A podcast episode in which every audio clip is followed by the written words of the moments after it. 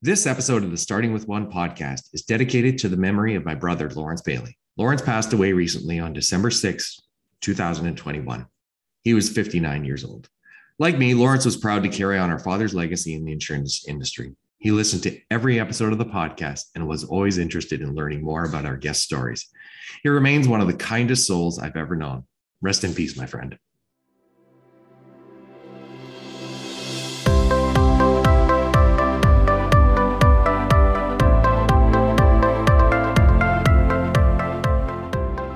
Welcome to the Starting with One podcast, Success Leaves Clues series with Robin Bailey and Al McDonald.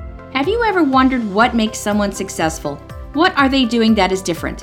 How do they achieve greatness? We believe that success leaves clues. In this series, we are interviewing very successful people from different walks of life to hear their stories. We'd like to remind our listeners that the views expressed in this podcast are those of our guests and not necessarily those shared by our hosts.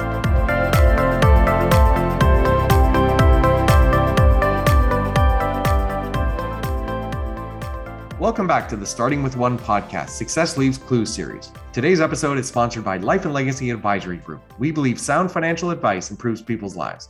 We are also brought to you by Aria Benefits. We help visionary business leaders to grow their companies through attracting and retaining top talent.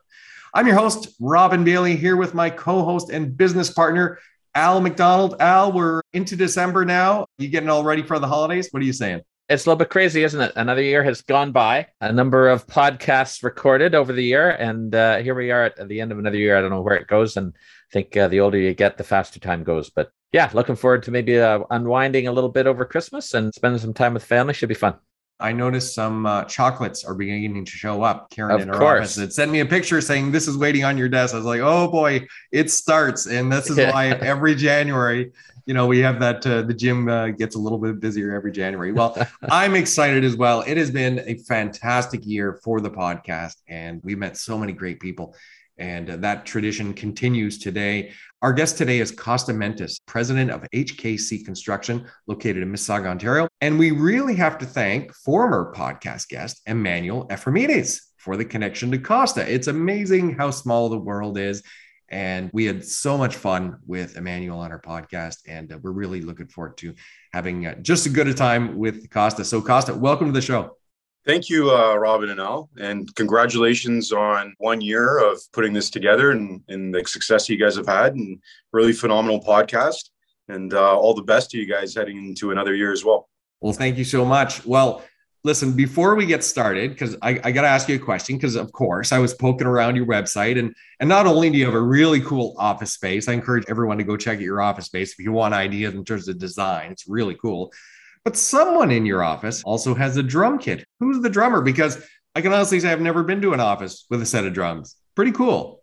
I'm glad you channeled in on that. We definitely have a unique office, which kind of matches our unique approach throughout our, our business. But there's a couple of musicians in the office. I'm the drummer, part time and decent at best. And sometimes it's really nice to pound out some songs and some tunes to unwind and loosen up a little bit and get the creative juices flowing. So, you know, it's one of many ways of getting your day going and putting some joy and a different kind of spin on your day when you're in the office. So, thanks for noticing that.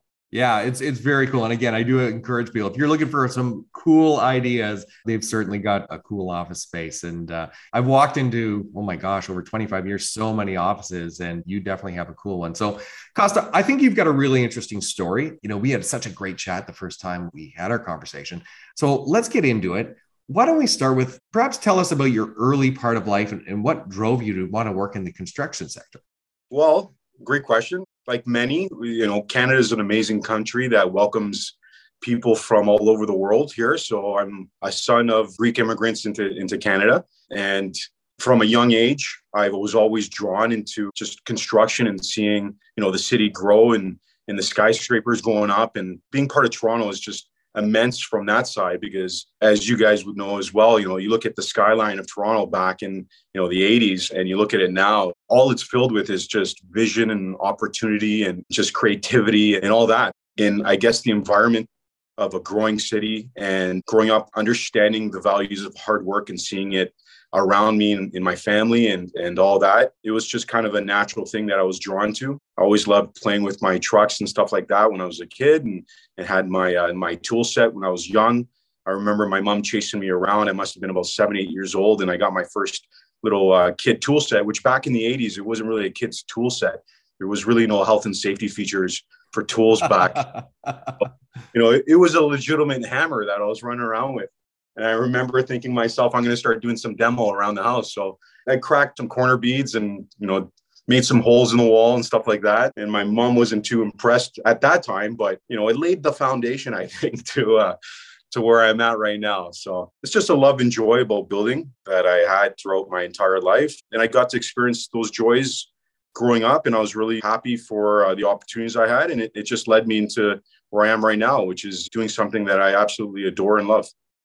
Now, Costa, I also had some of those same toys. So I had the, you know, the Tonka trucks, the big yellow Tonka truck. I had the Fisher Price drill and the whole bit. Now, unfortunately, that, unlike you, that did not translate into any such skills growing up. I am one of those people that cannot do anything with my hands in terms of, in terms of building. So thankfully, uh, on your side, it, it took a little bit better.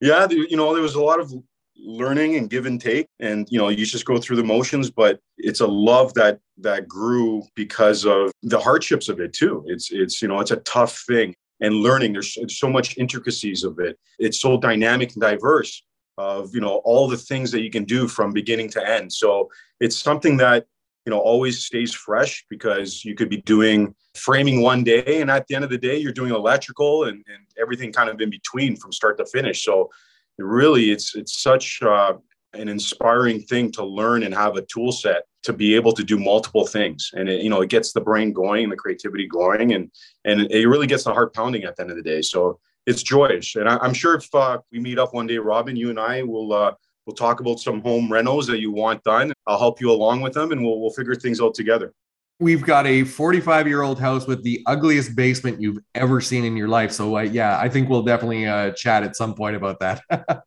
Sounds like you have a beautiful canvas in the making there. See, that's the way to look at. It. That's why I need to chat with someone like you. Exactly. Your mother probably didn't realize all the groundwork that she was laying as she was allowing you to go around and destroy the house, but uh, things obviously worked out pretty well. Can you talk a little bit about, and you, you alluded to it in your answer, as creative and inspirational, the things that you talk about? What are some of the things that you faced obstacles with? What are some of the hardest parts of the journey that you found building up your company? I guess always the hardest part is failure, right? Things that you can't control that are your control that you rely on. Typically, you rely on other people in construction. It's all about being a team and and no one's going to build anything by themselves right from the start from design to conception from basically cradle to grave there's so many people that touch something and you're relying on everybody. So it's it's a group and team effort. So that brings hardships but also building a, a company or building a business is very much in construction as well as um, it sounds like rob can attest to as robin can attest to as well is that there's failures and and some things you try to build and it doesn't work the way that you want and you have to redo things or you're not happy with things. So it's a lot of learning along the way and that kind of stuff that you can't control that you just have to roll with. But out of that stress, you know, we have a term in our office that the largest stresses for us are actually welcome because stress ultimately builds diamonds. So it's not a bad thing. It's what will get you to you know the top of your performance i guess overall on the long term it's it's learning from all those difficulties and stuff like that so i've had the appreciation of them and i've been lucky to go through some hardships along the way personally and, and business wise and i think it's it's contributed dramatically to who I am today, and and I'm proud of that. I love the point that you, you made about failure. I quite often I tell my kids, I say, if you're never failing, you're probably not trying hard enough stuff. You're not always supposed to succeed. you know, you're supposed to fail, and that's how you learn. We had talked earlier, though, Costa, and, and I remember this previously from our conversation. Some of the challenges you had during COVID, what it meant for you and your staff. Do you want to share a little bit about how you worked with your staff during the beginning of COVID? Sure just like many businesses, I'm sure you guys the same. And it was something that was unprecedented for us. We weren't prepared for it. Going into it in the beginning, you didn't know how deep it would run or what the government would do to kind of tame everything down and all the limitations it would it would put on you. I guess across the entire community of, of business, it's the same. But in our sector, things were touch and go. We were stop and go, you know, projects would be okayed and then you know you'd pull back or you know somebody might test positive or something like that and shut everything down and and then also the fear right of the unknown and and change as well and having to go through what we went through in terms of closing down the office and having guys not want to be on site or anything like that because it was a scary time and people are kind of navigating this uniquely in their own individual way. So i think a lot of it is when you have a team, you know, you can never be a ruler and say this is the way or a dictator and say this is the way it is. But in this particular instance with COVID, it's just there's so many different thoughts and how people want to approach things out there that, you know, there's so much diversity in approach. It's really tough to kind of say, okay, this this is what works for everybody. So I guess the toughest thing was figuring out what would work for the majority. And then that was still always really fluid and trying to you know get better with things and keep things moving in a positive direction and uh, try to accommodate everybody and all their needs. For us we know that a lot of jobs were put on hold. That meant cash flow was put on hold but bills were still coming in. There was something really good happening here. There was a really dynamic group and there was a lot of opportunity before march 10th i believe when everything got shut down. And unfortunately you know a lot of that positive movement had to come to a stop. So, from a C suite level, I guess, or from the ownership level, you know, that hurts tremendously financially, but also just seeing that positive flow that you've worked so hard to get. And, and like, you know, it's like rolling a, a big boulder up a, a, hill or something like that. And, and you get to that point where you know it's like a tipping point or uh, an inflection point of being able to get down that hill, everything's going to become easier for you. And we, I felt as a company, we were getting there, and then this happened.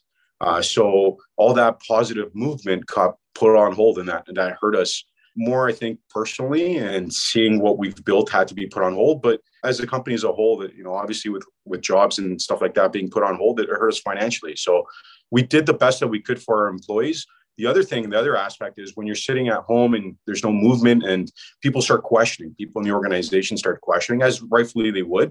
You know, it's their careers and their livelihoods here. And, you know, there's other people or other companies in the sector that were allowed to keep on going.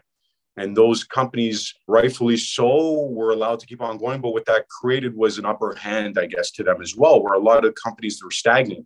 And because of that, we lost talent along the way because this talent sat there and said, well, these other companies are, are working, they're progressing, there's more opportunity, they're hiring, there's more opportunity there. So a lot of people moved on, unfortunately, right? So not only do you have these limitations set on you and these parameters set on you from the pandemic, but the outcomes of those, you know, the realities of it are that you get shorthanded or you get behind the eight ball, you get pushed back. And it wasn't just a couple steps back. First and, and goal became like fourth and 20, right? So it wasn't the best of times. But again, out of diversity and out of stressfulness, you come out on the other side. And I think we're seeing it now in the last few months where it's tremendous for us, the opportunities that we're getting and what we've learned. And we've become a harder group and a more trustworthy group too. Out, out of all that, the people that we've kind of gravitated to and that are still around are bringing their A games and, and like there, there's a vendetta now of let's catch up and let's let's do something that we were meant to be doing almost two years ago. And so it's put a little bit of a, a skip in our step and uh, a chip on our shoulder saying, you know, we got to break through and we've gone through all this. And if we can get to the next couple months or the next kind of step here, we're unstoppable. So I think, I hope, anyways, that a lot of companies that had to go through this is now at that point again. And you know, it's just that positive vibe of you know we've gone through it, and now we've we've hopefully gone through the worst. And if we can do that, we can do anything. And I'm hoping that a lot of companies are feeling that, and that we come out of this all together as a better you know sector, a better province, a better Canada, a better globe. A lot of things happened during that pandemic. I think that was really good for mankind, for humanity, and we just got to draw on those and, and go forward with them. I'm glad you shared that because uh, I remember in our, our previous conversation we we touched on that a little bit, and I thought that that you had a great perspective. So I'm I'm glad you shared that with us here. Thank you. There's so much in that answer, and I'd like to unpack a little bit. And actually leads into my next question. But I loved your analogy because I think I think so many entrepreneurs and business leaders are going to be able to relate to that pushing that boulder, and you're almost at the peak where you know you know a couple of more pushes, and you get that you know that snowball effect, that momentum going. And it's funny, as you were telling that story, I was sitting here thinking back to a couple of years ago and I remember going into the boardroom with my business partners, Al and Joe, and I had written something called Vivid Vision. And it was a three year, you know, you step into a time machine. Here's how the company's going to look in three years. And I remember being so nervous about presenting it to the guys because we've always had the agreement. We came into the business together, we're leaving the business together. So if this didn't make sense to them, that we weren't going to move forward with it. And I remember the guys just embracing everything and saying, yes, this is the next level. Here we go. And COVID hits. And you realize, okay, that's a mulligan year we're going to have to take. And Al made a really good point. We hit a major, same as everybody in the world, we hit a major obstacle in our business. And that three year plan did not come to fruition because of that. And you can sit back and say, well, you know, that's because of this. Well, no, that's a failure. We didn't, we didn't get there. And instead of saying, well, that's it, let's feel sorry for everyone because we're all going through this, we pivoted we pivoted. And I mean, here's an example the podcast. We used to do them in person. Now they're recording via Zoom. And I find we've been able to pivot and still develop phenomenal relationships. I mean, Costa, we have never met in person, and yet we've developed a, a wonderful, I would say, you know, a friendship, a, a, a relationship. And here we are having a great conversation. So and I loved what you said. You've been able to pivot. You've come out of this stronger. And I've always said, people have heard me, if you listen to this podcast, you've heard me say it many times. I believe adversity really builds character. I've truly seen that with, with a lot of clients and, and people that I know. And the ones that have been able to pivot, to your point, have come out stronger. So maybe talk to us about now that you you've come out of this, you're stronger. What are your company goals going forward?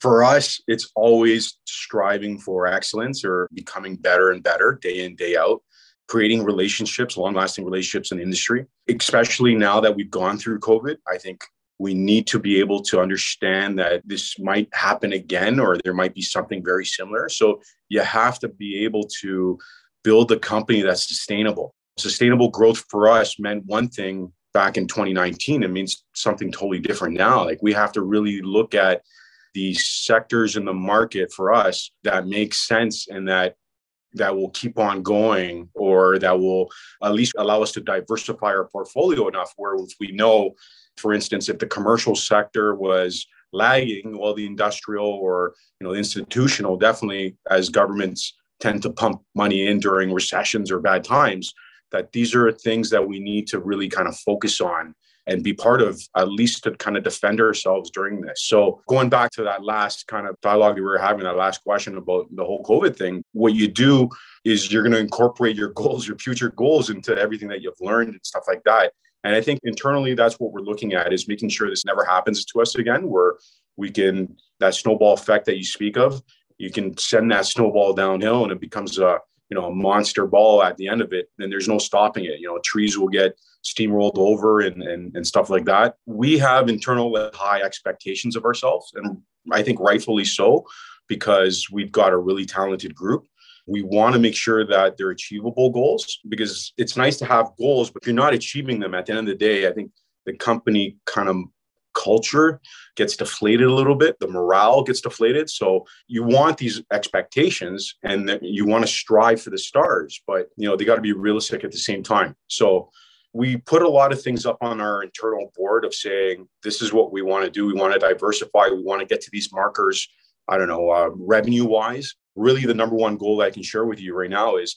we want to build relationships external to the company. For us, I think the most important relationship business wise is a repeat customer. It's a recurring revenue. So I've come from a history of custom homes and stuff like that. When you build a custom home, typically it's a one-off occurrence of revenue for you for that client. We've learned from that and we, we've gone into thinking we need to create relationships and friendships with people that you know are able to bring us more than the one right? So that helps us go along our path of sustainable growth.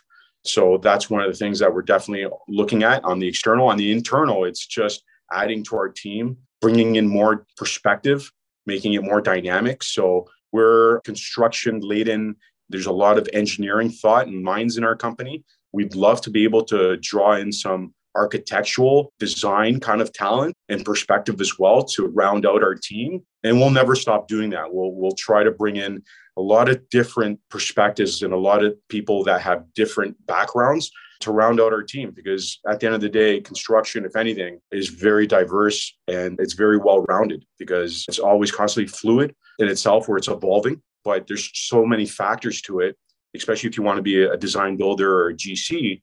You can't be focused on we do one thing very well. You got to do a lot of things very well. So I think long story short, I guess, long answer for you is we're, we're trying to round ourselves out.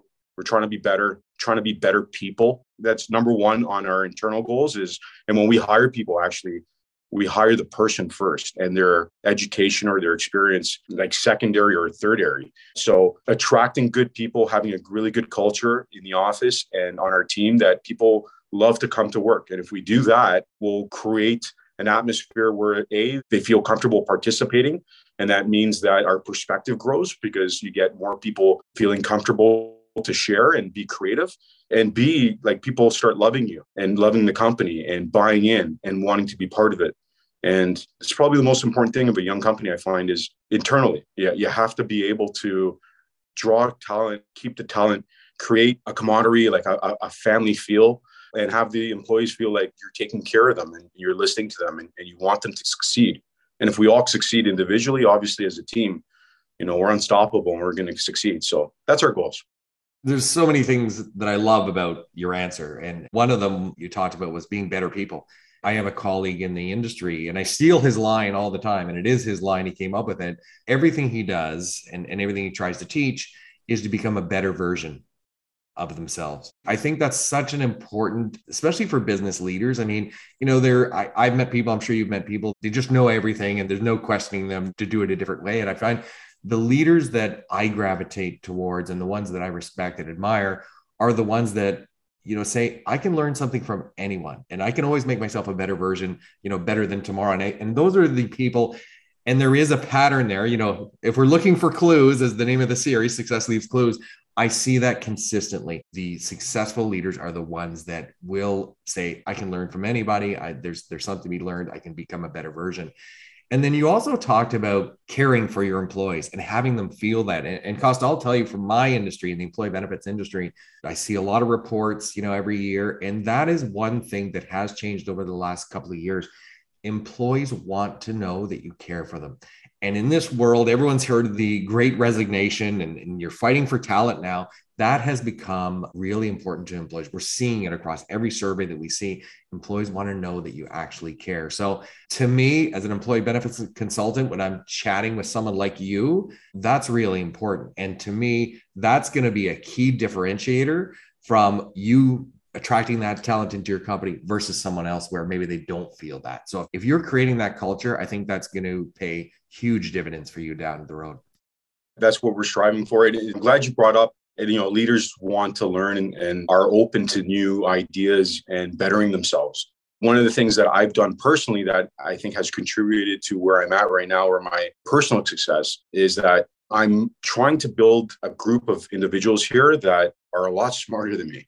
I love walking into a room where I'm honestly not the smartest person, where there's professionals around me that know so much more in certain aspects of construction. And i really I, I, get it i get a joy out of that because i know i'm doing something right when i surround myself with people that i look at them like how do you how do you know all this stuff? And when you surround yourself with a core group like that yeah you're right. You know you, you better yourself your the company's better for it. Your ego it shows that your ego is not a high priority for you. You can you can be able to put yourself as basically part of a team but not the team and allow people to shine as well. When when you sit there and you're humble about it and say you know I, i'm going to rely on you. This is your specialty. I'm going to rely on the other person to the left of me and to the right of me and and all that and go around the room and people draw off that. People love it when they're smarter than their boss or you know then they're smarter than their leader they know more and their leader or boss accepts it and says give me it. Give me more. I want to hear it. I want to hear your perspective and stuff like that right?